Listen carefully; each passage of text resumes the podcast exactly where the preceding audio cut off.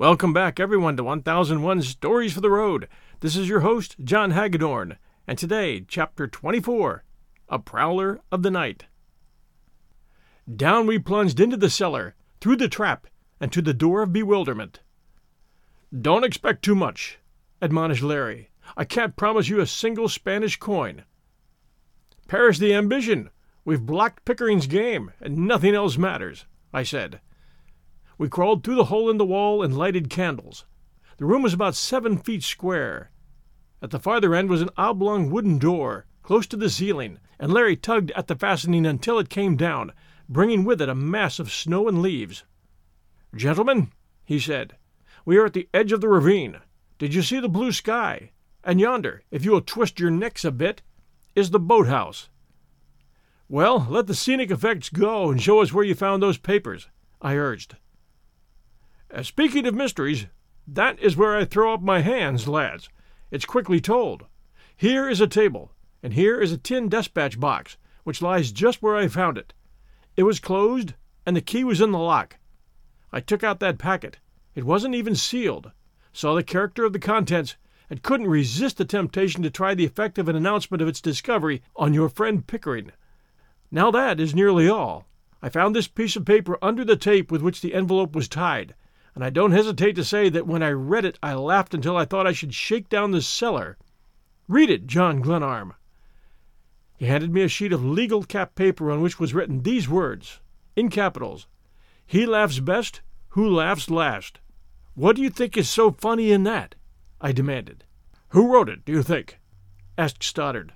Who wrote it, do you ask? Why, your grandfather wrote it. John Marshall Glenarm, the cleverest, grandest old man that ever lived, wrote it declaimed Larry, his voice booming loudly in the room.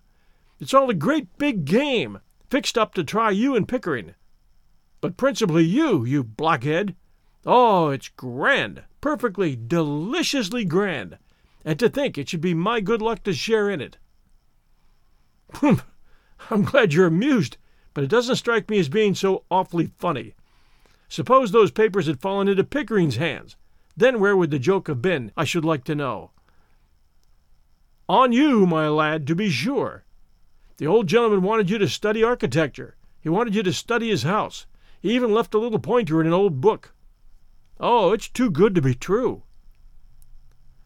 Well, that's all clear enough, observed Stoddard, knocking upon the despatch box with his knuckles. But why do you suppose he dug this hole here with its outlet on the ravine?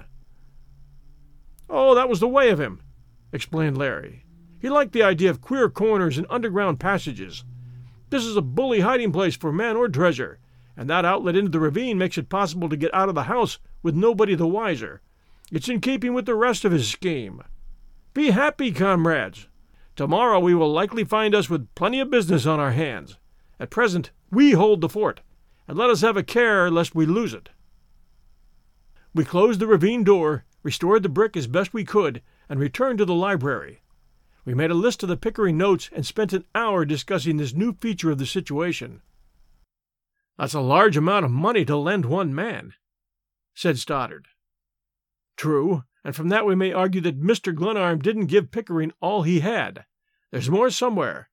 If only I didn't have to run. And Larry's face fell as he remembered his own plight. I'm a selfish pig, Larry. I've been thinking only of my own affairs, but I never relied on you as much as now. Those fellows will sound the alarm against Donovan, without a doubt, on general principles, and to land a blow on you, remarked Stoddard thoughtfully. But you can get away, Larry. We'll help you off tonight. I don't intend to stand between you and liberty. This extradition business is no joke. If they ever get you back in Ireland, it will be no fun getting you off. You'd better run for it before Pickering and his sheriff spring their trap. Yes, that's the wise course. Glenarm and I can hold the fort here, his is a moral issue, really, and I'm in for a siege of a thousand years, said the clergyman earnestly. If it's necessary to beat Pickering, I may go to jail in the end, too, I suppose. I want you both to leave. It's unfair to mix you up in this ugly business of mine. Your stake's bigger than mine, Larry, and yours too, Stoddard. Why, your whole future, your professional standing and prospects would be ruined if we got into a fight here with the authorities. Thank you for mentioning my prospects. I've never had them referred to before, laughed Stoddard. No, your grandfather was a friend of the church, and I can't desert his memory. I'm a believer in a vigorous church militant, and I'm enlisted for the whole war. But Donovan ought to go, if he will allow me to advise him. Larry filled his pipe at the fireplace. Lads, he said, his hands behind him, rocking gently as was his way, let us talk of art and letters. I am going to stay. It hasn't often happened in my life that the whole setting of the stage has pleased me as much as this. Lost treasure, secret passages, a gentleman rogue storming the citadel, a private chaplain on the premises, a young squire followed by a limelight, sheriff, schoolgirls, and a sisterhood distributed throughout the landscape, and me with Scotland Yard looming duskily in the distance. Glenarm, I'm going to stay. There was no shaking him, and the spirits of all of us rose after this new pledge of loyalty. Stoddard stayed for dinner, and afterward we began again our eternal quest for the treasure, our hopes high from Larry's lucky strike of the afternoon, and with a new eagerness born of the knowledge that the morrow would certainly bring us face to face with the real crisis. We ranged the house from tower to cellar. We overhauled the tunnel, for it seemed to me the hundredth time. It was my watch, and at midnight, after Stoddard and Larry had reconnoitered the grounds and Bates and I had made sure of all the interior fastenings, I sent them off to bed and made myself comfortable with a pipe in the library. I was glad of the respite, glad to be alone, to consider my talk with Marian Devereux at St. Agatha's, and her return with Pickering. Why could she not always have been Olivia, roaming the woodland, or the girl in gray, or that woman so sweet in her dignity who came down the stairs at the Armstrongs? Her own attitude toward me was so full of contradictions. She had appeared to me in so many moods and guises that my spirit ranged the whole gamut of feeling as I thought of her. But it was the recollection of Pickering's infamous conduct that colored all my doubts of her. Pickering had always been in my way, and here, but for the chance by which Larry had found the notes, I should have had no weapon to use against him. The wind rose and drove shrilly around the house. A bit of scaffolding on the outer walls rattled loose somewhere and crashed down upon the terrace. I grew restless, my mind intent upon the many chances of the morrow, and running forward to the future. Even if I won in my strife with Pickering, I had yet my way to make in the world. His notes were probably worthless, I did not doubt that. I might use them to procure his removal as executor, but I did not look forward with any pleasure to a legal fight over a property that had brought me only trouble. Something impelled me to go below, and taking a lantern, I tramped somberly through the cellar, glancing at the heating apparatus, and remembering that the chapel entrance to the tunnel was unguarded. I followed the corridor to the trap and opened it. The cold air blew up sharply, and I thrust my head down to listen. A sound at once arrested me.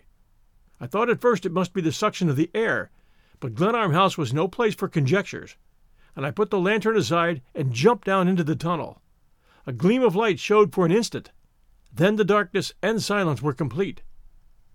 I ran rapidly over the smooth floor, which I had traversed so often that I knew its every line. My only weapon was one of Stoddard's clubs. Near the door of bewilderment, I paused and listened. The tunnel was perfectly quiet. I took a step forward and stumbled over a brick, fumbled on the wall for an opening which we had closed carefully that afternoon, and at the instant I found it, a lantern flashed blindingly in my face, and I drew back, crouching involuntarily, and clenching the club ready to strike.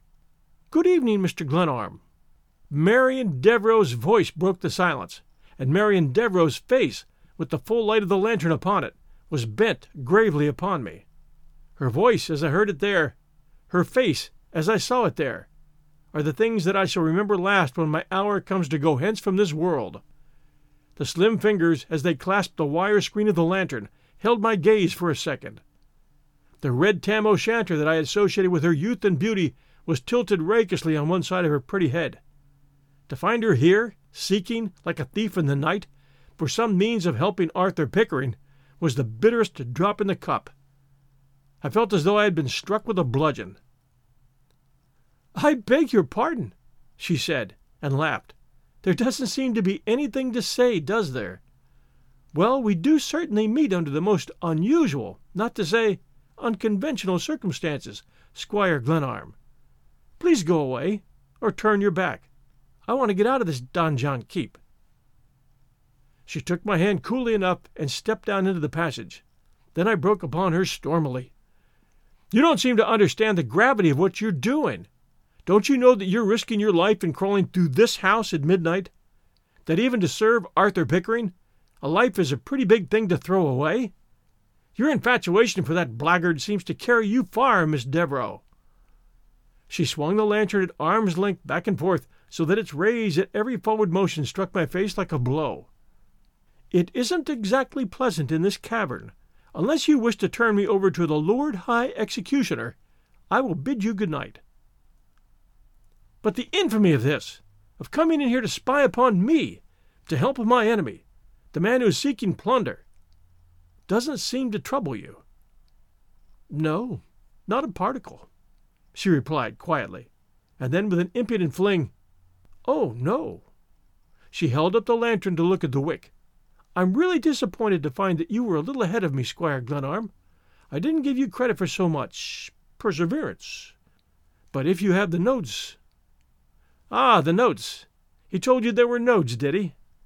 The coward sent you here to find them, after his other tools failed him? She laughed that low laugh of hers that was like a bubble of a spring.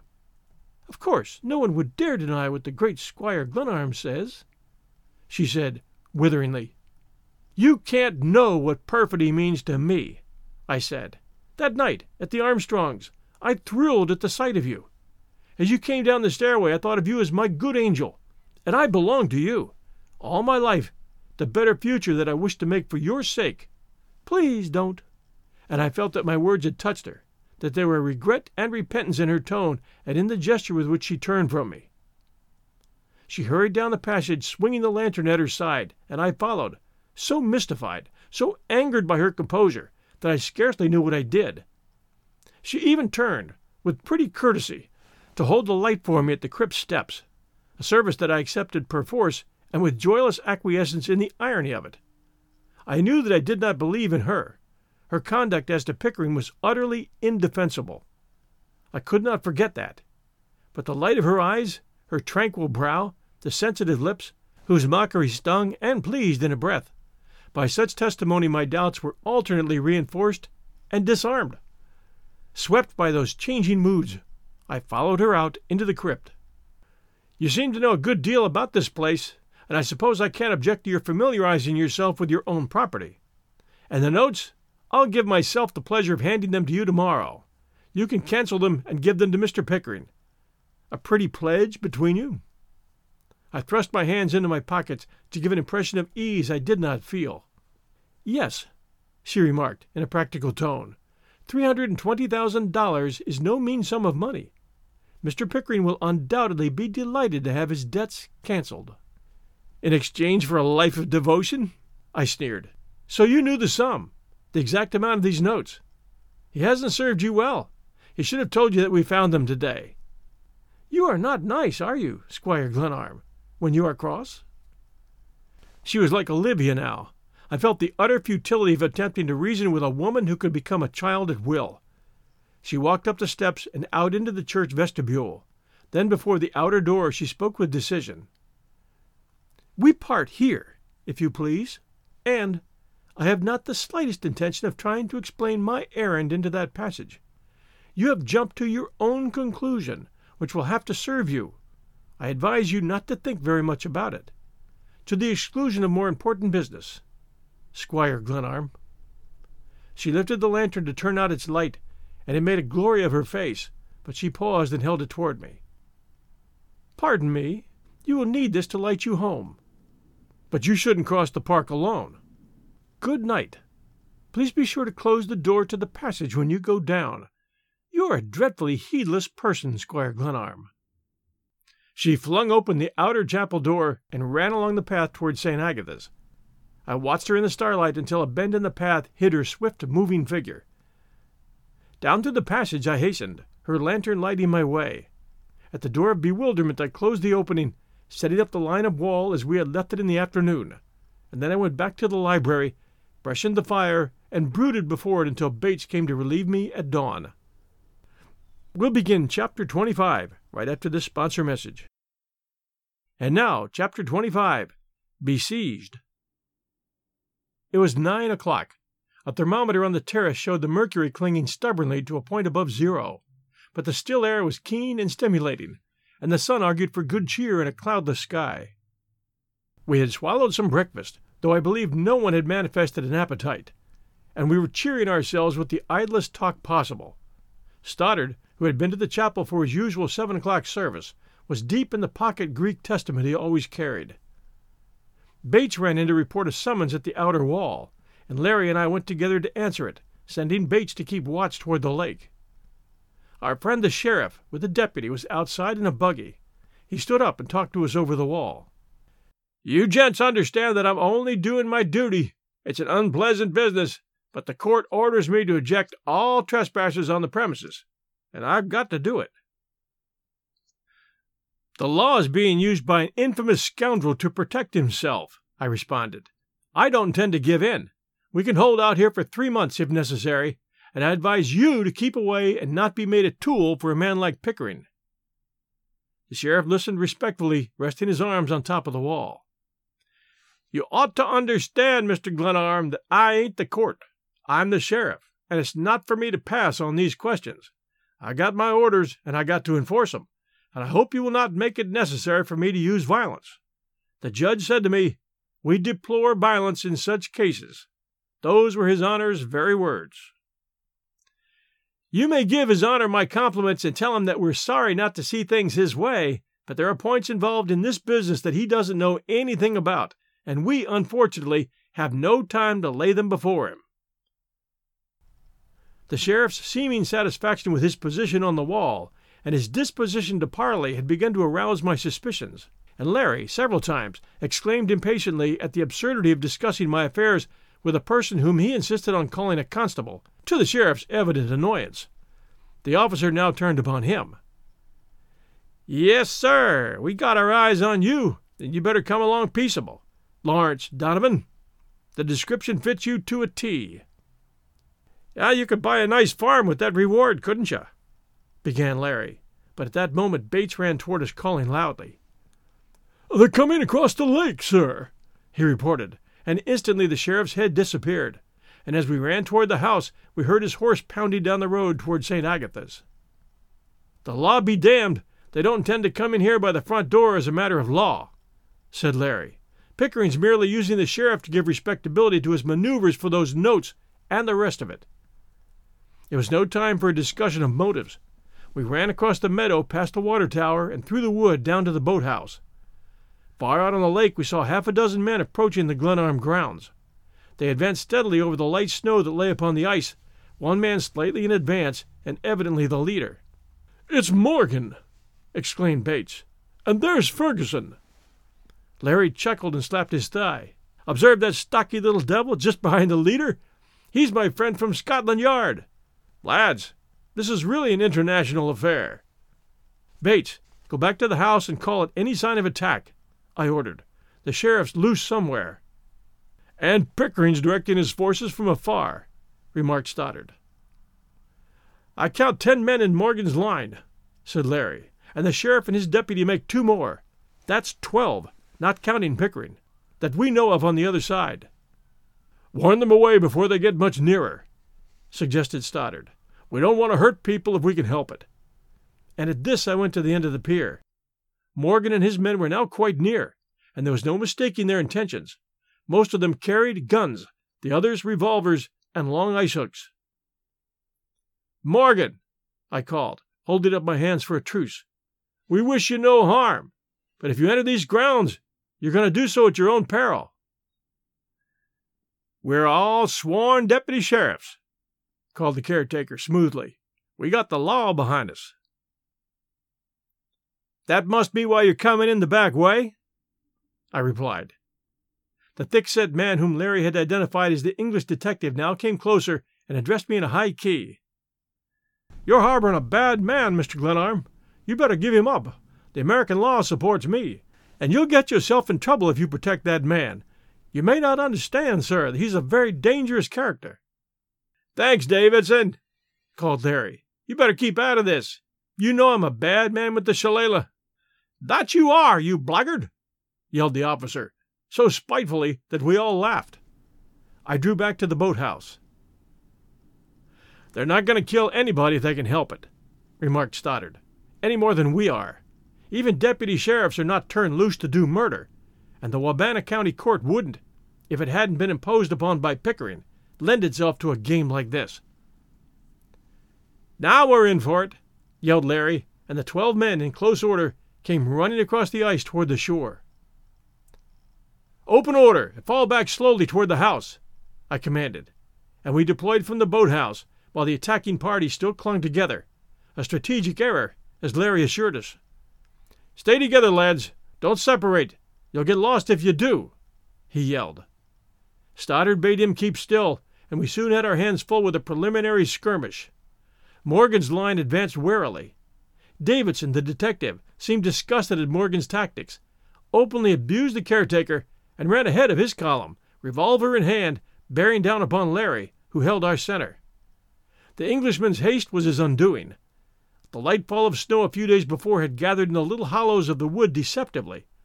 The detective plunged into one of these and fell sprawling on all fours, a calamity that caused his comrades to pause uneasily. Larry was upon his enemy in a flash, wrenched his pistol away, and pulled the man to his feet.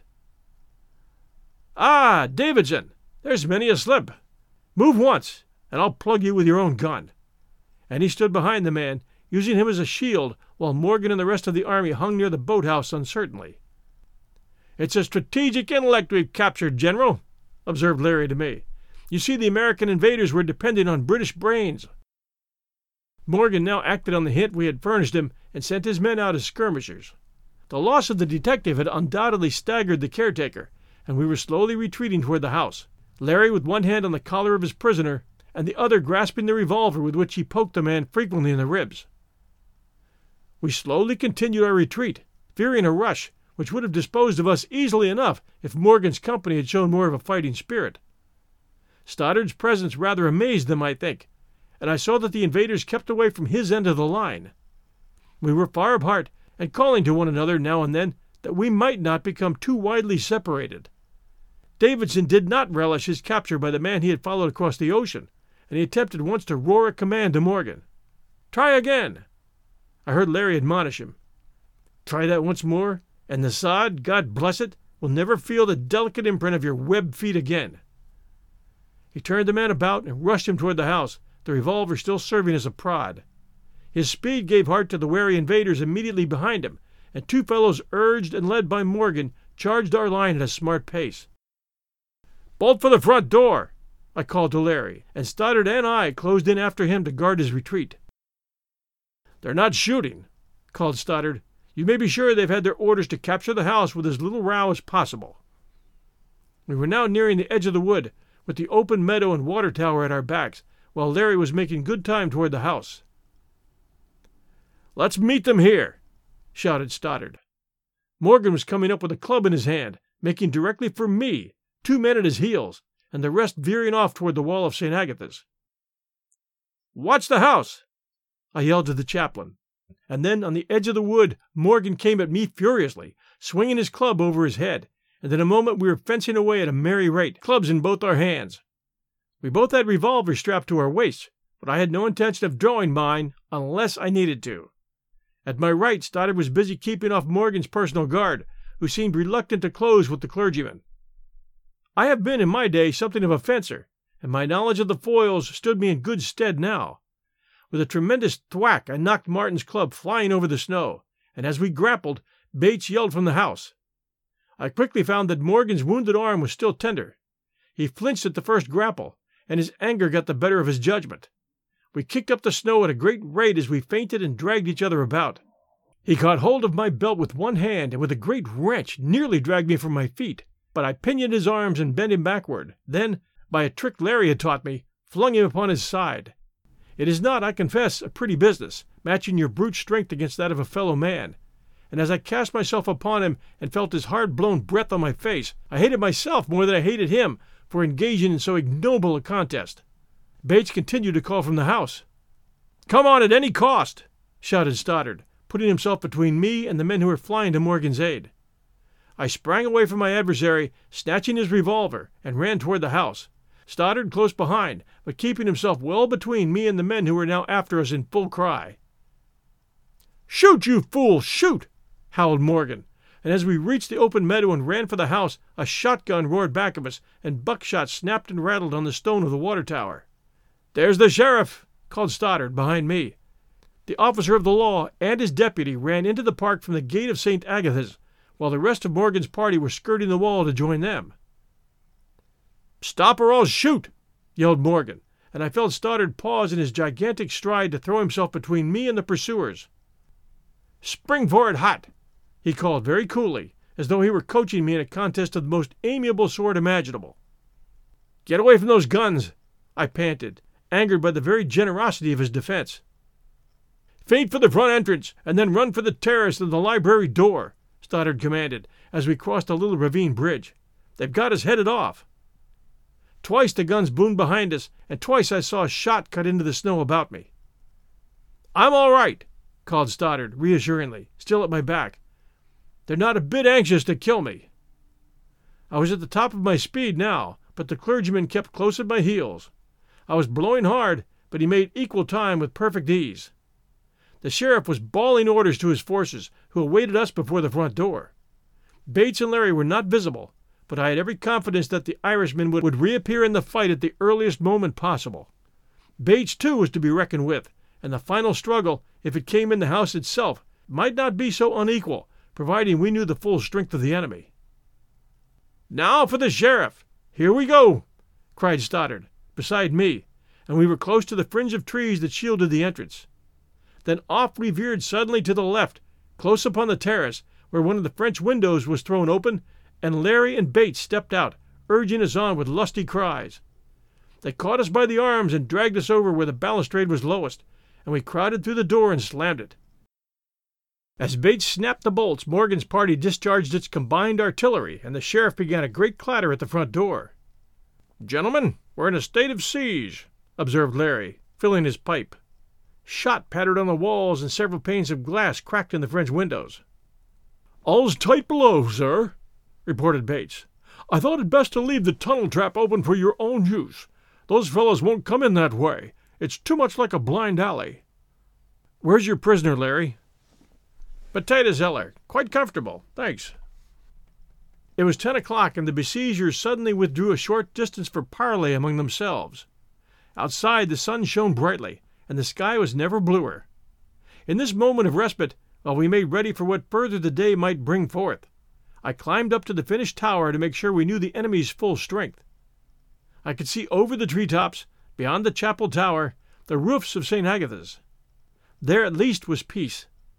And in that moment, looking over the black wood, with the snow lying upon the ice of the lake white and gleaming under the sun, I felt unutterably lonely and heartsick, and tired of strife.